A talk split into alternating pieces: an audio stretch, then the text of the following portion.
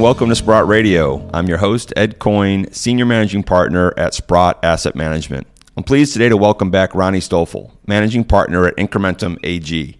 Ronnie, thank you for joining Sprott Radio. Hi, Ed. Thanks for having me again, and yeah, Happy New Year. Yeah, Happy New Year to you. Well, let's let's start uh, with a recap of 2023. You know, as relates to gold and gold equities, what were some of the highlights? If we just have a look at the performance of gold last year, I think it's it's important to to emphasize that gold has made new all-time highs in basically every currency and also in US dollar terms again. When we talked the last time, I said actually gold is, is in a perfect uptrend. Gold is making new all time highs in euro terms, in um, Swiss franc terms, in Japanese yen terms. And of course, in, in all those very, very weak fiat currencies like the Turkish lira, Argentine peso, and so on. But so far, we haven't seen a new all time high in US dollar terms. And that changed um, in the end of 2023. In US dollar terms, gold was up roughly 13%.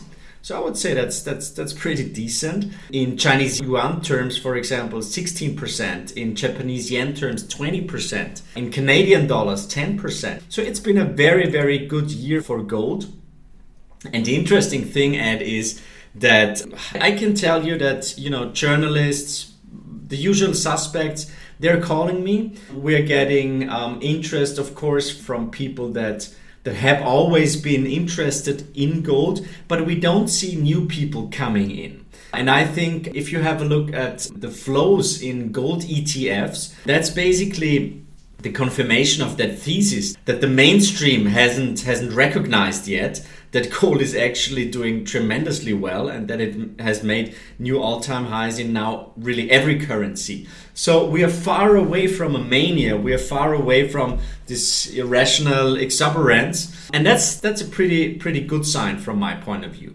When it comes to the mining space, I would say the companies had to deal with the inflation pressure. Most of the companies that that we like, I think they did a pretty good job, and I think that inflation on the cost side should be fairly muted this year. So we're seeing record high margins for, for many companies that we follow. But of course, we don't see any any risk appetite in the mining space. We're seeing that cost of capital has increased significantly. Financing project at 5% is a is a really different story compared to basically 0%. And then what we also see is that political risk has come back in the last couple of months. So it's been a tough year for the mining space, but but hey, I mean that's you know that's a job that management teams have to take care of, navigating and allocating capital uh, in a smart way in a, in a tough environment. Let's go back to the currency statement for a moment. One of my favorite reports you do is the monthly gold compass. And one of the first things you talk about is exactly what you just mentioned, which is gold in different currencies. Talk a little bit more about why that's important. Why should investors be looking at what gold's doing in multiple currencies? Can you spend a little bit of time on that? Uh, this table that, that we basically show at, at at every presentation, every keynote that we do, and also in our monthly gold compass, showing um, the performance of gold in major currencies since the year 2000. It shows you um, the yearly performance of gold in US dollar terms, in euro terms, British pound, Australian dollar, Canadian dollar, Chinese yuan, Japanese yen, Swiss franc, and Indian rupee. And then also the average performance in all those currencies. It's pretty fascinating that the average compound annual growth rate in all those currencies since the year 2000 is 8.7% per year. I would say that's that's a pretty decent performance from this um, rock and this useless useless thing that is just lying around. I think it, it, it has done really well. And in US dollar terms, for example, the compound annual growth rate was uh, 8.6%. In Indian rupee, it was 11.6%. In Swiss franc terms, 5.7%. You know, the Swiss franc continues to be one of the few safe haven currencies for good reasons. And one of those reasons was probably also that um, uh, the gold affinity and the gold tradition in Switzerland is extremely high. But what I what I want to emphasize with this table is gold is just fine. Gold is is rising in basically every currency.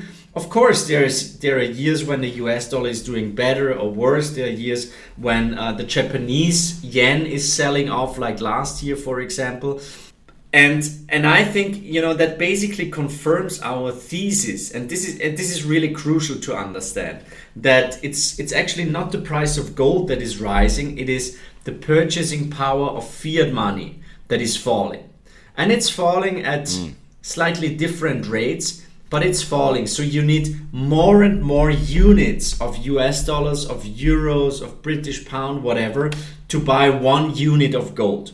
And add just one thing um, you know our special charts we, we sometimes take take it on a, on a lighter note so we've got this gold beer ratio for example that we've been talking about we've got the gold iphone ratio that shows you the purchasing power um, of gold measured in iphones and uh, we will soon, there's the big race, the big downhill race in Kitzbühel.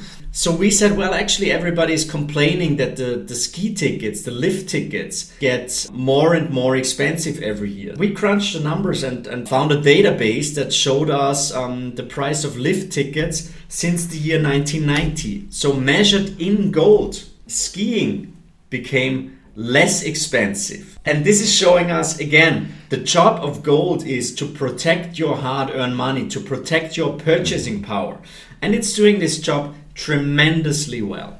Well, I don't know if you've seen this, but Costco in the fourth quarter reported they raised over $100 million in selling one ounce gold bars at their store. And it's become so popular that each member is limited to two bars. So maybe people are going to start shopping with gold, particularly when they go skiing. It seems like that's a great value. so that's I, I, love those charts when they come out. They're fantastic. The beer one still remains my favorite, but they're all really great. It's interesting also because rising rates and the dollar were both strong, yet gold performed well. Does that have you concerned? Does that have you excited about kind of the prospect of gold going forward? What would you say to that? For some reason, people think that um, if they're positive on gold, they have to be negative on, on the US dollar. We all know the de dollarization thesis. We all know that, that countries from the Mid East, uh, Asia, and so on, they're becoming slightly critical when it comes to our monetary system with, with the world reserve and the world trade currency US dollar. But I think, you know, all those uh, forecasts that we're close to the end of the US dollar, I think that's that's that's a story that will play out over the next decades probably and before we see a significant move regarding de-dollarization i think the first victim will actually be the euro so more of a de-euroization than a de-dollarization and this is also what we're seeing when it comes to to the swift numbers uh, and i'm not referring to taylor swift but um, the SWIFT banking data. So we see that actually the importance of the US dollar is growing while the importance of the euro in international trade is falling. Now we all know that you know that the BRICS they keep on growing with five new members. Argentina backed out, so so they're more in the in the dollarization camp.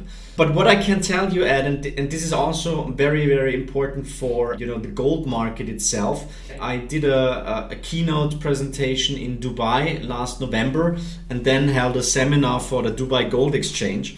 And I have to tell you, I was really, really impressed about the sophistication of market participants there, the infrastructure that is being developed and also you know a very different attitude when it comes to gold. People really don't care about daily price fluctuations. They're more interested in the long-term picture. They're very very self-confident when it comes to their region be it arabic countries but also obviously china India, Vietnam, Turkey, and so on.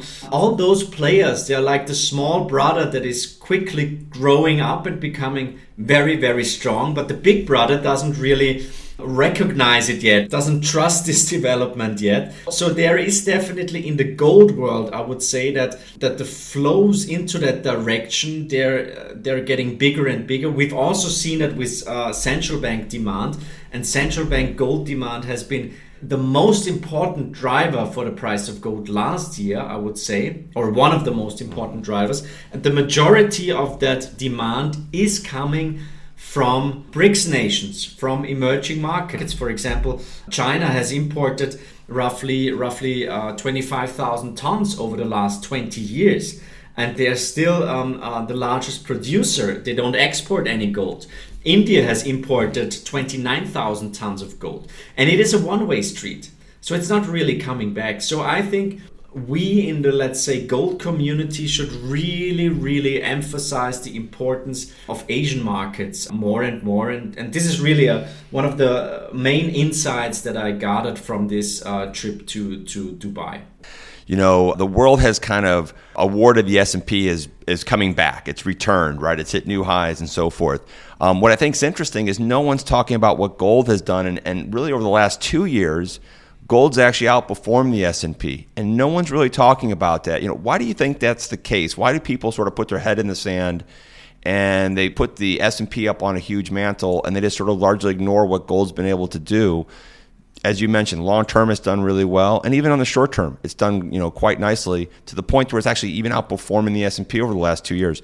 Why are people ignoring that? Well, one reason probably is that uh, the asset management industry uh, isn't really interested in gold. Banks are not really interested in gold. It is not, not something where they make lots of money. I think that's mm-hmm. that's one of the reasons. For example, if you sell as a bank, and over here in Europe, it's it's, it's possible to just walk into a, a branch of a bank and buy physical gold.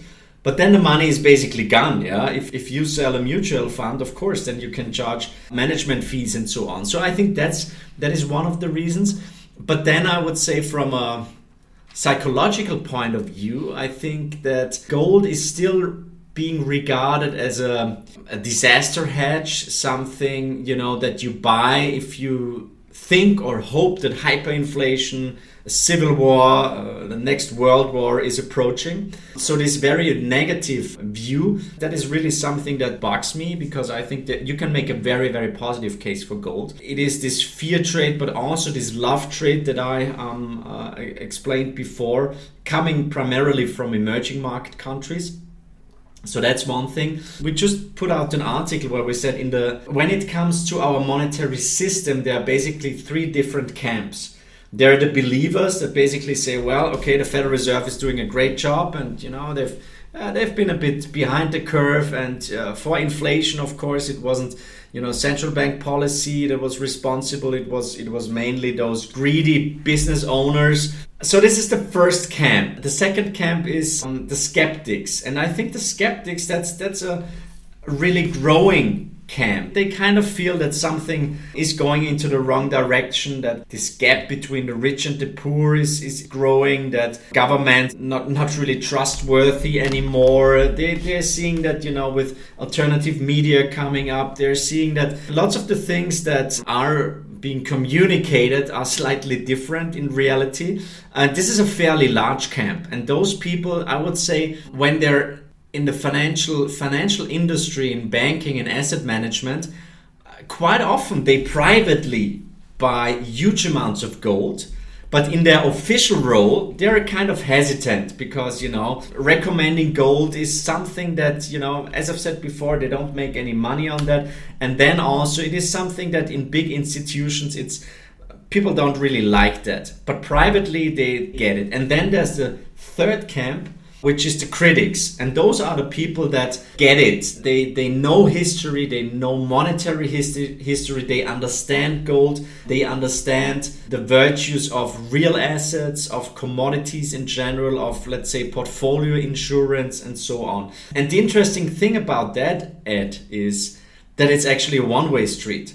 So once you're in the critics camp, you won't go back and say, well, well, actually, the Fed did a tremendous job, and we, we have to print a little bit more now, and then do a little bit more quantitative tightening and so on.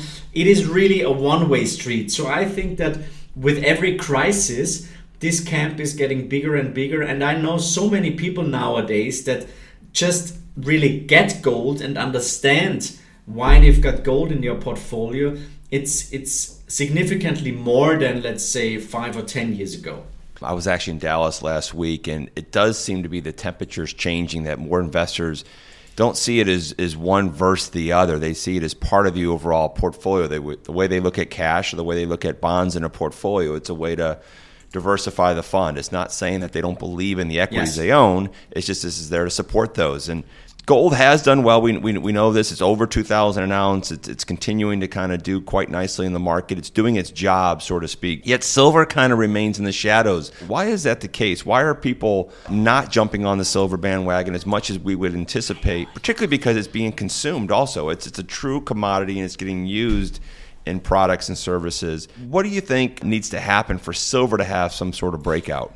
I think that silver really needs a breakout of the price of gold. I, I never really believed in this decoupling theory that, that silver is going to completely decouple from the price of gold. So I think silver needs a strong gold price. And so far, you know, we've we've had this this breakout, we've made new all-time highs but we haven't really made this decisive move that would take us to 2300 pretty quickly. And I think once that happens, I think that silver will really pick up momentum and will start outperforming uh, gold. So the gold silver ratio should be falling then. So when it comes to silver, it is discounting the fact that gold has not decisively broken out. But this could happen uh, in 2024. So, so I think that's this year could actually be the year when silver really starts outperforming gold and then we can go quickly i don't know into the 30s and or, or even higher because i can tell you nobody in the mainstream investing world really cares about silver at the moment. And as we've seen in the, in the uranium space you know ed uh, sprott is obviously a, a very very big name in, in, in uranium. And, uh, incrementum is running one of the very few investment funds in europe investing in, in uranium equities. And and you know the the simple supply demand case that we've been marketing was there for many many years and then you know poof then really we reached that tipping point in uranium and now it is becoming more and more of a mainstream investment so why shouldn't it happen in the silver space as well where the supply demand uh, fundamentals are I would say crystal clear, very, very positive. But it just needs this trigger and this momentum to really kick in, and then the train starts moving. Let's talk a bit about cryptocurrencies. This is a topic I haven't brought up in the past last year or two because it's been largely ignored. But more recently, we've had a suite of multiple ETFs coming online, giving investors exposure to cryptocurrencies. I know you've done some work on this in the past. What do you think that's going to mean for precious metals in general as more investors now have access to this space through the ETFs? We've been following this this monetary experiment for many years as private investors and then we also launched two funds that actually combine gold with bitcoin so one of them for example mm-hmm. is 75% physical gold stored in liechtenstein and 25% bitcoin with a rebalancing strategy and an options overlay where we actually harvest the enormous volatility in the Bitcoin space. Now, actually, Ed, I have to tell you, we faced lots of criticism from the gold camp but also lots of criticism from the Bitcoin camp. And, and, and, and we wrote in our last in Gold Trust report there's a civil war in the sound money camp. You know, from my point of view, you know, there's they're not enemies, they're rather, let's say, cousins. Of course, um, you know, Bitcoin is, is, is hardly a teenager now and gold is around for 5000 years. But we can see that bitcoin is, is really growing up and with with those etfs now. So i think this is really a milestone. When it comes to you know the volume you know the market cap of gold is at the moment roughly 13 trillion while bitcoin is trading at 1 trillion roughly slight, slightly lower. Gold according to the world gold council trades uh, 140 billion per day while bitcoin on chain and, and, and on crypto exchanges and CME futures trades roughly 40 billion. So you can see that gold still is significantly larger, but Bitcoin really is growing up. So therefore, our approach i think makes sense to to combine the both you know both are a life raft during uh, a great uh, fiat flood basically that that we're mm-hmm. seeing so both buying gold and buying bitcoin are active decisions to leave the fiat money system. And I think this is important. Now, will Bitcoin be around in 10 years, Ed? I've got no idea. Chances are good, you know, Lindy effect and, you know, so much developments in that space. And if it will be around in 10 years, then the price will probably be significantly higher. But this is the reason um, there, there's still a chance that competitors coming up or that some some um, technical uh, issues will arise. So therefore, we do like 75% physical gold, 25% Bitcoin. If Bitcoin goes bust, we still have 75% physical gold. So that is our mm-hmm. approach we're all following a big monetary experiment and i think it's it's fascinating for me in the bitcoin camp to, to meet so many young people in the bitcoin camp that now find out about our monetary system, how it works, where inflation is mm-hmm. coming uh, from. They they start reading the Austrian School of Economics. So I think that's a very very positive development, and therefore I think you know they can both go along really well. They they aren't competitors. It's interesting your last comment. As I sort of travel around and we meet with private families, and it, it's the the founder of a business, the parents of the business, and then the kids of the parents. Bitcoin in general has brought a new generation into the precious metals narrative, which has been really fascinating to watch that develop. And I think that's going to continue as more people understand the importance of having a portion of their portfolio outside of the traditional system. So I, th- I think to your point, they're cousins. They work quite well together. From an investment standpoint, then, as, as listeners sort of listen to this podcast and think about the world, whether it's on the physical side or the equity side, how should they be looking at this? I know that's a big ask, but you know, with your experience, what would you tell an investor as they're looking to add to their portfolio and, and get exposure to gold? How would they do it, or how, how would you recommend doing that?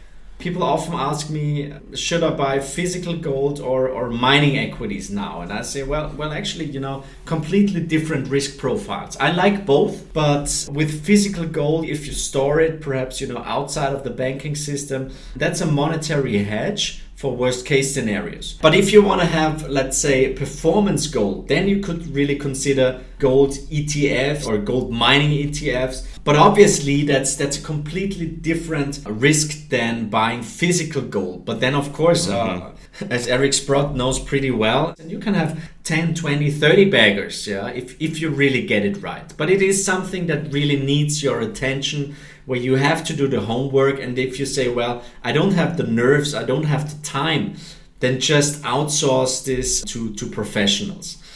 If you ask me what's the perfect percentage of gold in your portfolio, I think it's not possible to say that. I would, in general, say the younger you are, the more equity risk you should probably take. We crunch the numbers, and at least you should have, I would say, 10 to 15% gold whenever a, a, Swiss private bank says uh, we we recommend our clients to hold 2% physical gold as a hedge i'll say well it's nice but it's not going to make a difference. Yeah that's that's not mm-hmm. really a hedge. But i think 10 to 15% this is something that that should be allocated in the gold space and if you can really tolerate the risk, then of course also the mining space. Because as the great Jim Grant said, the only permanent truth in finance is that people will get bullish at the top and bearish at the bottom. Is there anything that I haven't asked that you wanted to convey to our listeners out there? Any any last kind of points of wisdom you want to you want to leave us with? I, I think for everybody who's slightly uneasy when it comes to the price of gold, just have a look at uh, you know the development of debt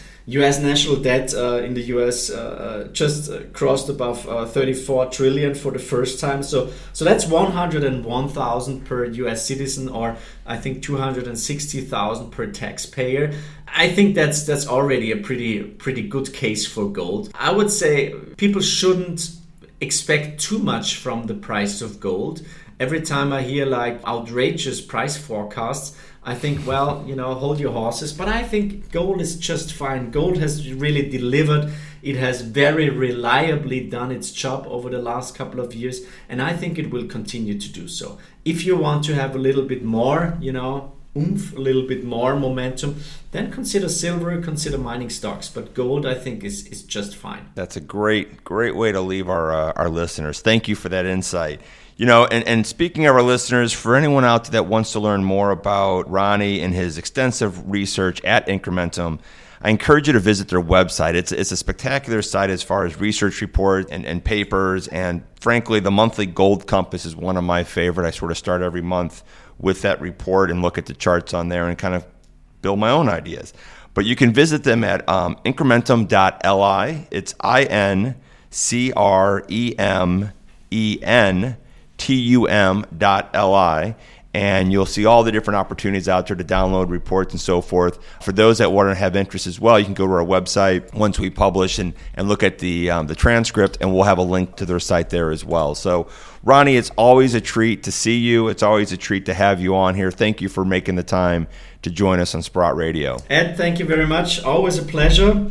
And and perhaps save the date, 17th of May that's the big date where we will publish the next In Gold We Trust report. And we're already basically working 24 7 on that.